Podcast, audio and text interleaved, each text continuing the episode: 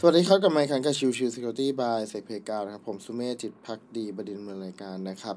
episode นี้เป็น episode ของวันอังคารซึ่งก็คือเรื่องของ Security Vocabulary นะครับ วันนี้จะพูดถึงเรื่องของ Anti CSRF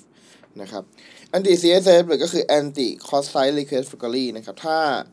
มองภาพง่ายๆ หรือว่าให้เข้าใจง่ายๆ เนี่ยเเรามองว่าเรื่องของ cross site request forgery คือการยืมมือฆ่า ก็คือการส่งลิงก์ไปให้แล้ว user กดโดยที่ เอ่อ user ดำเนินการตามอย่างที่เราต้องการนะครับ อันเนี้ยคือ CSRF โดยย่อ ทีนี้ในส่วนของตัว anti CSRF ก็พูดง่ายๆ ก็คือเรื่องของตัวโทเค็นที่เป็น pair ของการทำงาน เพื่อจะตรวจสอบดูว่าตัวของ user นั้นเป็นคนที่ต้องการจะทำงานอย่างที่เขาส่ง request มาจริงหรือไม่นะครับ ซึ่งใน part นี้เป็นการพยายามป้องกันตัวของการสร้าง Request จากฝั่งของทาง Client ที่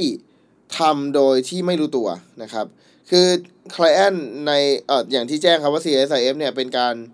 ที่ User ได้รับลิงก์แล้วกดไปใช้งาน โดยที่ตัวลิงก์นั้นดำเนินการทำ Activity ตามที่ Attacker กำหนด ซึ่งตัวของ User เองอาจจะไม่รู้ตัว แต่เมื่อมีตัวของ anti c o site recovery ตรงนี้เนี่ย มันจะทำให้ตัวของผู้ ใช้งานนะครับ